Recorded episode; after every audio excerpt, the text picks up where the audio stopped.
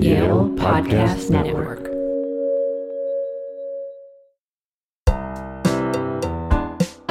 Welcome to Chewing the Fat, the Yale Sustainable Food Program's podcast that looks at people making change in the complex world of food and agriculture. I'm your host, Erwin Lee. We wrapped up our fall Chewing the Fat lineup with restorative ocean farmer Bren Smith. Bren's a longtime collaborator and friend with our program, so we're so lucky to have him back on the show to talk about his new book, Eat Like a Fish My Adventures as a Fisherman Turned Restorative Ocean Farmer. Eat Like a Fish came out in May this year, and it goes far beyond the science of seaweed to tell a moving story of personal and ecological redemption. It's absolutely worth the read. Or listen. Bren narrates the book himself. Here's his chat with podcast manager Lin Nguyen as a preview to inspire. Welcome to the show, Bren. Happy to be here. It's an honor. So, you're an ocean farmer. Tell us what that entails.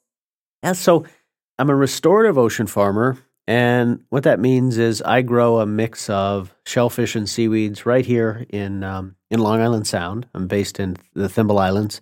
And, you know, I used to be a commercial fisherman, but then turned myself into an oysterman. And then um, now I grow a mix of oysters, clams, uh, scallops, mussels, and seaweed. What does the ocean farm actually look like? So, I mean, yeah, it's funny. You you look from the surface and there's kind of nothing to see, right? And that's a good thing. Like our farms have a low aesthetic impact. You just see some buoys and, and markers.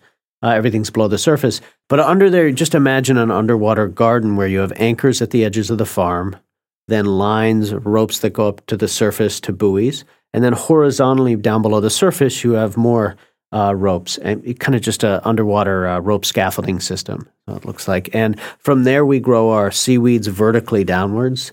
Next to that, we've got mussels and mussel socks, which are kind of like look like sausages, um, and then lantern nets with scallops, then oysters and clams down uh, in the bottom. And the idea is really how many different species can we grow in a 20 acre area? How do we really mimic Mother Nature's uh, reef systems, uh, grow for polyculture, not monoculture, and really become stewards of the sea.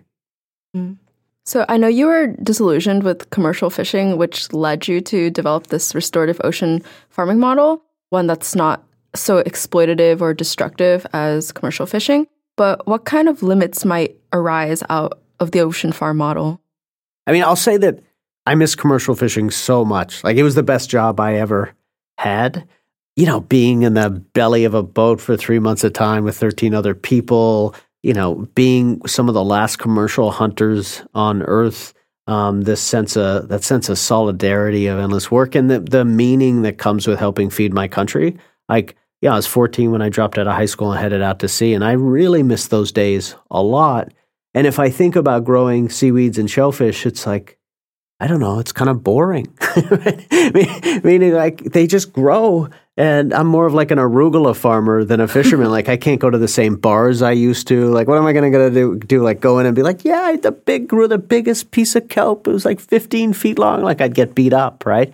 So I do miss part of that cultural tradition, but our oceans have changed, and we need to transition with them. We need to transition our agricultural system, our food system. So sort of my personal journey of finding a way to make a living in the water has ended up with restorative ocean farming. So the limits are we really do not want to create sort of a centralized vertical monoculture system out in the ocean. Right? I worked on the salmon farms when I was younger in northern Canada, and those really replicated all the mistakes of land based industrial ag. They were really uh, essentially pig farms at sea, polluting local waterways, their fish escapes, the stuff we were growing didn't taste like fish or food, use of pesticides. So we don't want to replicate that. What we don't want is a thousand acre kelp farms, right? Sort of banana plantations out there. What we want is highly diversified 25 to 50 acre farms dispersed over areas, what I think of as a reef, right? So 25 to 50 farms, a seafood hub and a hatchery in a low income neighborhood, rings of institutional buyers like hospitals, like universities, like Yale, and then rings of entrepreneurs. And then you replicate that reef up and down the coast. We do not want to privatize our seas, right? The oceans are these beautiful, pristine places that are owned for the common good, and we want to make sure we keep them that way. That said, we have no choice but to farm the ocean as long as we do it right. Like our food systems being pushed out to sea. I look at the wildfires, the droughts, food prices are going to go up. There's massive deficit of good nutrients in the soil. So it's going to go out to sea. Our wild fishery cannot handle that burden of increased demand. So we're going to have to farm. The great thing is we have time to think about what are these farms going to look like? What is this agricultural system going to look like out in the ocean? And maybe do food right, like build ag and food the right way. And I think that's why a lot of us are exciting is that there's opportunities to take lessons out in the ocean and apply them. So back to your point about camaraderie within the fishing industry. Have you found anything similar to it in ocean farming? I think what's really different is the level of diversity. I Say cultural diversity. I don't eh, like ethnic diversity, not yet. But in the fishing industry, when I was there, we were heavily sort of working class white folks from very similar backgrounds. And there was real solidarity around that. Now it's fascinating because the dis- people come from so many walks of life. We have young land-based farmers that are coming out to farm. We've got an incredible amount of women. We have former fishermen, lobstermen, and shrimpers. We have a lot of native uh, community members from indigenous communities, and we've got veterans. So that mix, I think, has has created a a whole different kind of community and relationship, and has been very new to me, but really exciting. I mean, one of the things that was most shocking, I created Greenwave, the nonprofit, in order to train the next generation of ocean farmers. And it was supposed to be sort of disgruntled former fishermen like me in transition. Right? Instead, we looked at the industry uh, last year up and down from the hatcheries to the farms to the new entrepreneurs starting up, and it was majority women. That was so shocking to me. But it's so exciting to think that the blue economy could be an industry built and uh, like the women could be the architects of this industry, not sort of washed up old guys like like me. And an example of one of the farmers is Catherine Puckett out in on Block Island. She grows oysters, clams, and kelp. She has a pink boat. Uh, she calls herself the Oyster Wench. Has an all male crew, and like they love the job because they get to work year round. They don't have to leave islands, stuff like that. But they freaking hate working on a pink boat right? But like maybe that's what ocean farming is going to look like in the future. So I say all to that, sort of the rules and the culture are not written yet. It's coming, and uh, and we'll see what it looks like. Why do you think there is this majority of women? I think in the food sector in general, at least when I go to meetings and conferences and young farmer coalitions and stuff, huge number of women in the room. So um, I think there's that push. I think there is a an ethic of stewardship, but also a drive for opportunity and innovation. I'm uh, I'm just seeing, you know, Green Wave is majority. My organization is majority women. I like I'm not one to judge, but maybe there's just this sense of of opportunity to build something unique and on their own terms, rather than sort of scrape for equity in an existing system. Like this isn't about just trying to get a a seat on a board, an all male board. This is actually about no, we're going to create the table, we're going to create the board, and we're going to create the industry. So maybe that's why. On that note about creating in the industry, your book really pushes for accessibility that anyone can start their underwater farm using the how to's you provide as a starting point. I'm interested in the scale and the speed of how these ocean farms can be established. So, I guess my question is how can you adapt the ocean farm model to be effective anywhere, taking into account the impacts on local communities and local economies. Absolutely. One of the things we do is at Greenwave when we move into a new area, we have, by the way, a, we've been asked into a hundred different countries. Um, this is without we only go places we're asked to go. We've been asked into a hundred countries and have a waiting list of over four thousand farmers. Like there's an incredible amount of demand there. But before we work with any community, we do something called a landscape analysis, where we look at the local ecology, the customs, the latent infrastructure, the skill base, um, the barriers to economic development, food logistics, stuff like that, and we sort of create a strategy around that that's very that's modeled on on that community. One of the mistakes I made was, you know, I know my patch of water, I know my my 25 acres, and I um, I know the currents, the tides, I know the like the economics, the market, everything. Well, that wasn't replicable everywhere, right? This it can't be cookie cutter. It needs to be fashioned accordingly. That said, there are pieces that are highly replicable. And that's going to be key, like fast replication, sort of being the nail salon model of the sea, requiring low capital requ- uh, costs, minimal skill requirements, is going to be a key ingredient to really moving at the speed of the climate crisis. So the elements that are very replicable are all we're doing is creating underwater rope scaffolding. Just giving a structure that's very cheap to build, doesn't require a lot of equipment. You can put in a farm in about two days, take it out in two days. Like it's very, very modular. So you can just farm one season or you can farm year round. And it's just cheap. It's like depends on the anchoring systems, but it's like twenty to fifty thousand dollars to get a farm going. You need a boat and a lease. The other thing is that there are different mixes of species that we can grow everywhere. So like kelp, there's 250 different varieties of kelp. And we're growing sugar kelp right now throughout New England and New York, Alaska, San Diego, Humboldt, like there are some species, sort of like, I don't know, do sequoias grow all over the place? But I'm sure there's some, I know nothing about the land, but I'm sure there's some trees that are like grow in many places. Well, kelp is the same, uh, uh, same way. So we can get very good at growing certain crops. At the same time, I mean, just because we can grow it doesn't mean we can sell it.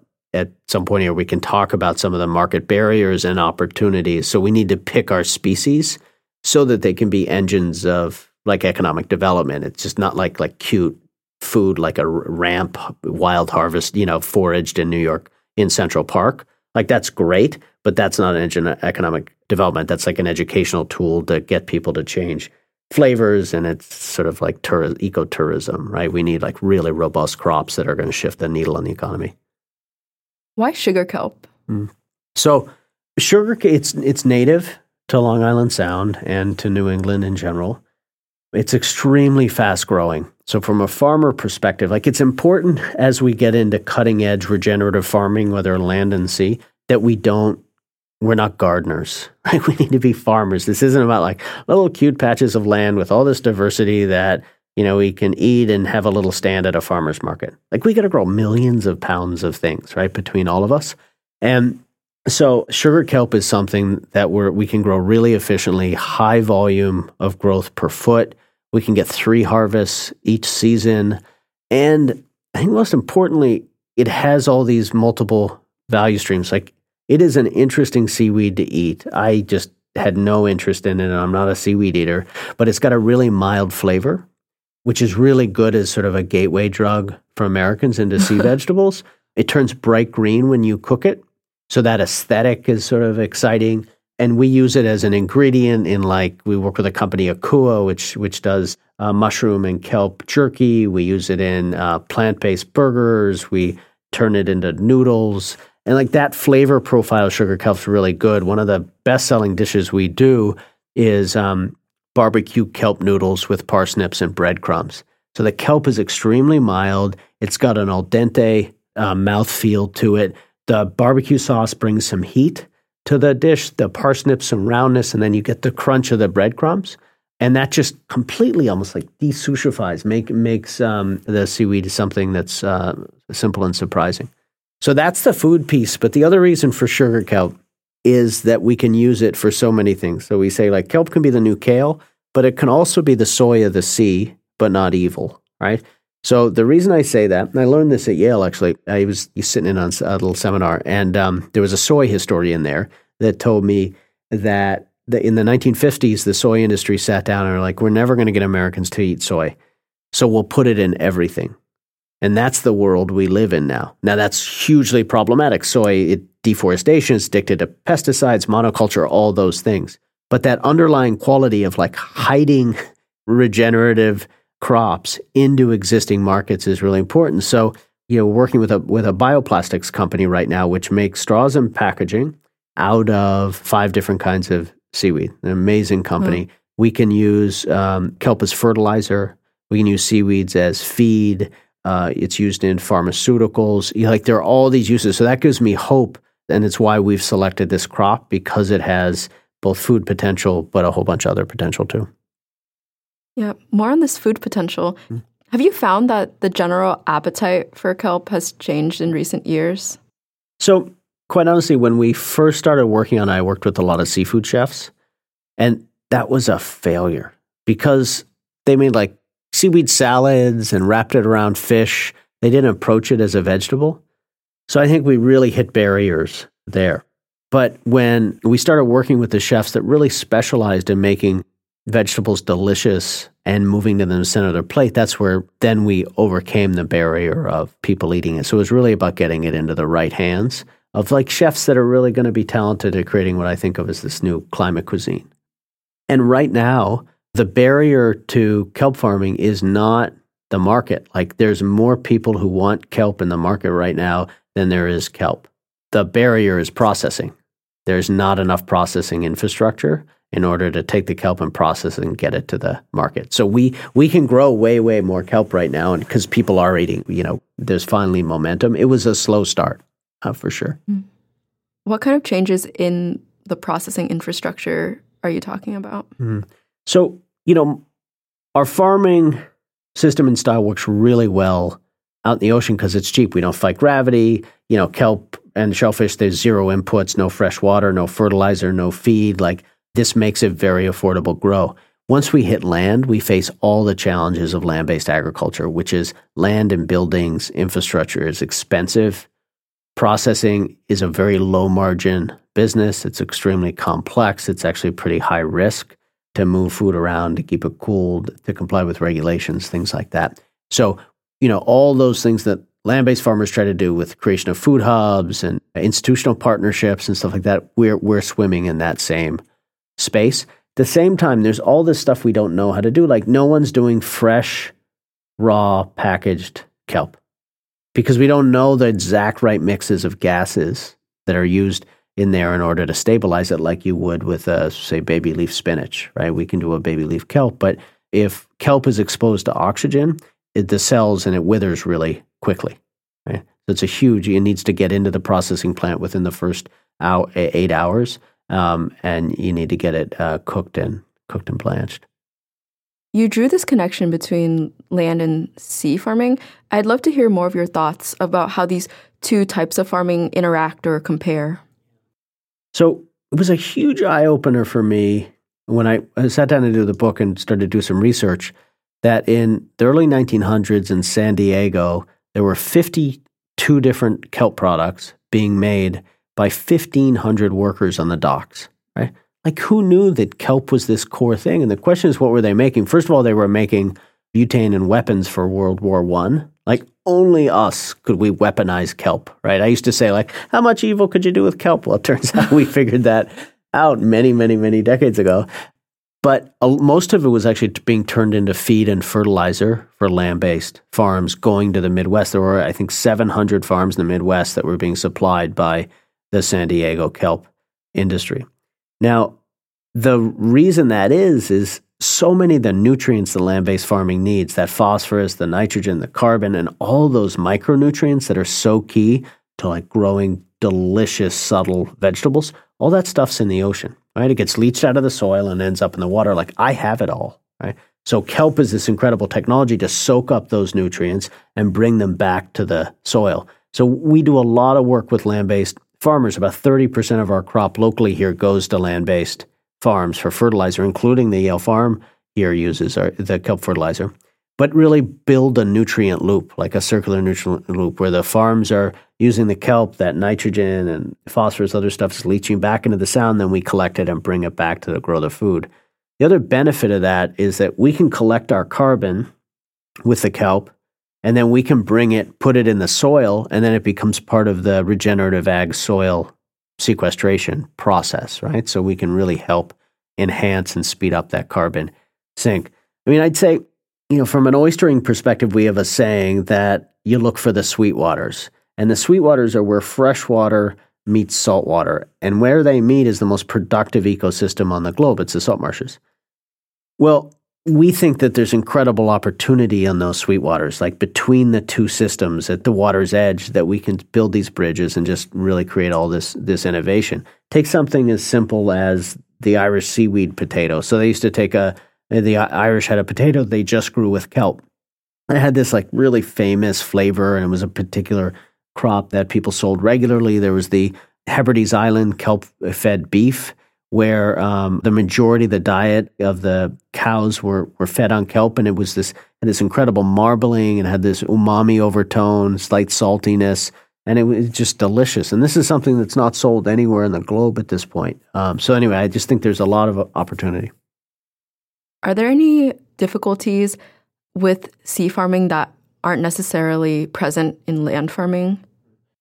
Well, yeah, I mean, it's a rough place to grow food, like kind of a stupid place. Like, okay, my soil turns over a thousand times a day. Like, I cannot control that nutrient flow. So, on, when you're on land, you can augment the soil, it's stable, things like that. Me, I have no control over that. And I can't see the crops I can grow, right? It's all underwater. So, the incredible uh, volatility, we deal with that in all sorts of ways. But th- I think that's one um, huge, huge difference. I also think it is amazing what we don't know about farming underwater. Like there is thousands of years of experience and history uh, with land-based farming, and there's just that could go on and on about how little we know about uh, how to be productive farmers underwater. Returning back to what we were talking about earlier about community in the ocean farming and outreach. So, the average age of the American farmer is 58 years old, and even the average beginning farmer is 47 years old. I'm wondering if ocean farming is attracting a younger audience of farmers. That's fa- I had no idea that second stat of like the the beginning farmers are same age as me, and I've been at this forever. Yeah. It's fascinating. Um, so the answer is yes. Like I said, we've got a waiting list of 4,000 farmers. We haven't done a breakdown of age because we've never asked people. But you look around the farmers, there, whether it's sunken seaweed out in uh, San Diego, whether it's Barnacle Seafoods in southern Alaska, like the Martinez brothers out in Martha's Vineyard, like these are folks that are much, much younger and coming in droves because they look at the economy. They want to get into farming and they land is so expensive. But in the ocean, out where I am, it's either $50 an acre or $25 an acre per year. Well, that's something we can all afford the fact that the farm, you know, you don't need to build barns or greenhouses or anything like that. You can just, you know, build this underwater scaffolding system. And the fact that overhead's low, that we don't have to water, we don't have to fertilize, no feed, stuff like that, just really brings the cost. So I think young people are actually really attracted to the simplicity of the business uh, model. I also think young people are willing to take higher risk. Think this is especially in the climate era, right, where there's sort of a, a not enough, funny enough, ambition and risk taking in the climate space by many of us, I think.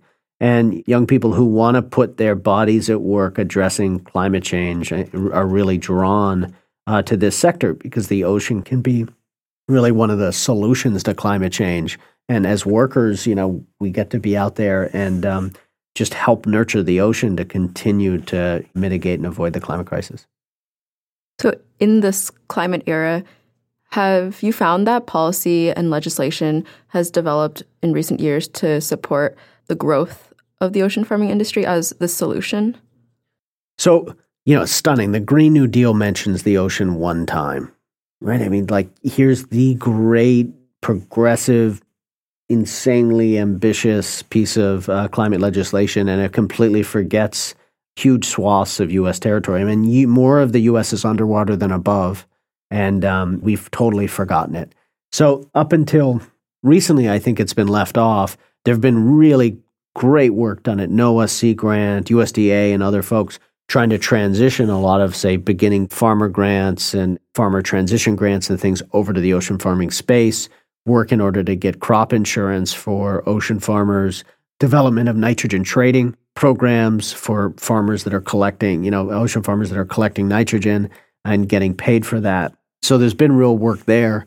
I think there's a major shift going on that we're just seeing in the last probably eight months or so, where the ocean is slowly, be- I mean, it's becoming seen no longer as a victim, but as a core protagonist and uh, central character in solving the climate crisis. So we think of the ocean, we think of you know overfishing, uh, slavery on shrimp boats, uh, rising temperatures, things like that.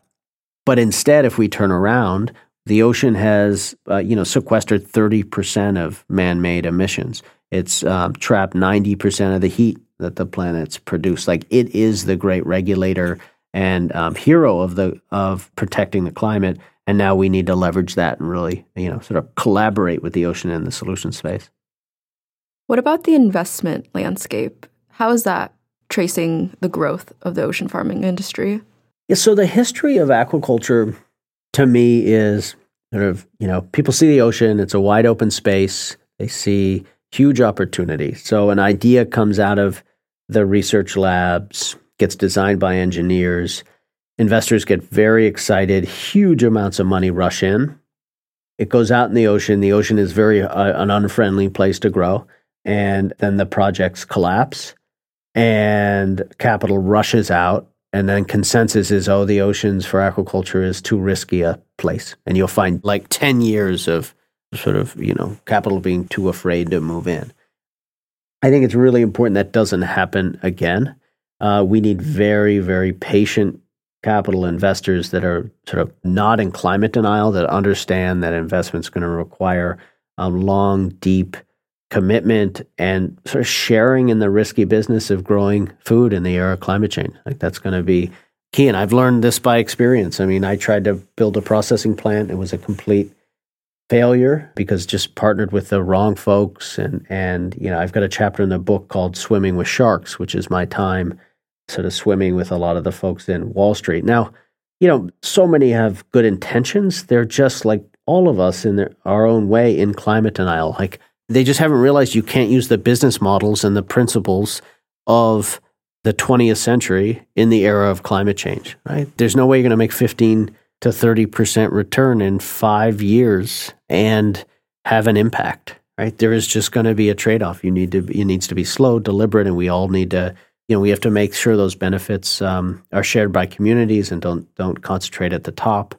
So I think, and we're doing this agreement, of having a conversation with the impact investor space in order to try to develop sort of new investment models that are appropriate to building a food system uh, out in the ocean. Okay, so for the last bit of our conversation, I'd like to turn to some more personal questions. Mm. So, your book's structured in a way that weaves together your life story and the science of ocean farming, as well as how to's and kelp recipes. So, can you separate your sphere of ocean farming from your personal life, or has the career been all consuming instead? Mm. I mean, so like I've been pushed off the ocean many times you know, so dropped out of high school, became a commercial fisherman, cod stocks collapse, get pushed off the ocean. Right? Uh, go onto the salmon farms, try that, become disillusioned, got pushed off the ocean. Right? Then tried my hand at oystering, and then got after seven years got hit by two hurricanes, got pushed off the ocean. Like there's just been this pattern. I will say every time at a personal level, I I've lost my vocation at sea. i've become a terrible person. Like I become more negative, angrier, I become petty, mm-hmm. like on land. Like it's just really important for my family and my, my my own personal health that I, you know, remain on the water and I die in my boat one day. That said, I think I've always struggled. I, you know, come from a my parents were um, draft dodgers, you know, Vietnam resistors out of here in New England and and out of Brooklyn. And I was born up in, you know, Newfoundland, but they come from, you know, my dad was a linguist and started a linguistics department up in at Memorial University. But I was a high school dropout and became a fisherman. And I've always had this conflict of like, you know, am I smart enough? And do I have an education? And am I qualified for things? And that insecurity drove me to do things that were a total failure. Like I went to law school because I'd been pushed off the sea, I figured I was never going to find a job in the ocean again. I was floundering around trying to do something to law school, and that was just the stupidest thing I ever did in my like I had no business doing that. And I uh, yeah, I finished and and uh, and immediately bought an old Airstream trailer and lived in the woods for a decade in response. But there's always been this sort of tension between land and sea. That said, the reason I mean there's some like all fishermen, I'd say, are a mix of engineers scientists, like, you know, saltwater cowboys, ecologists. Like, you really need to know what you're doing in, in a multidisciplinary way when you're out in the ocean.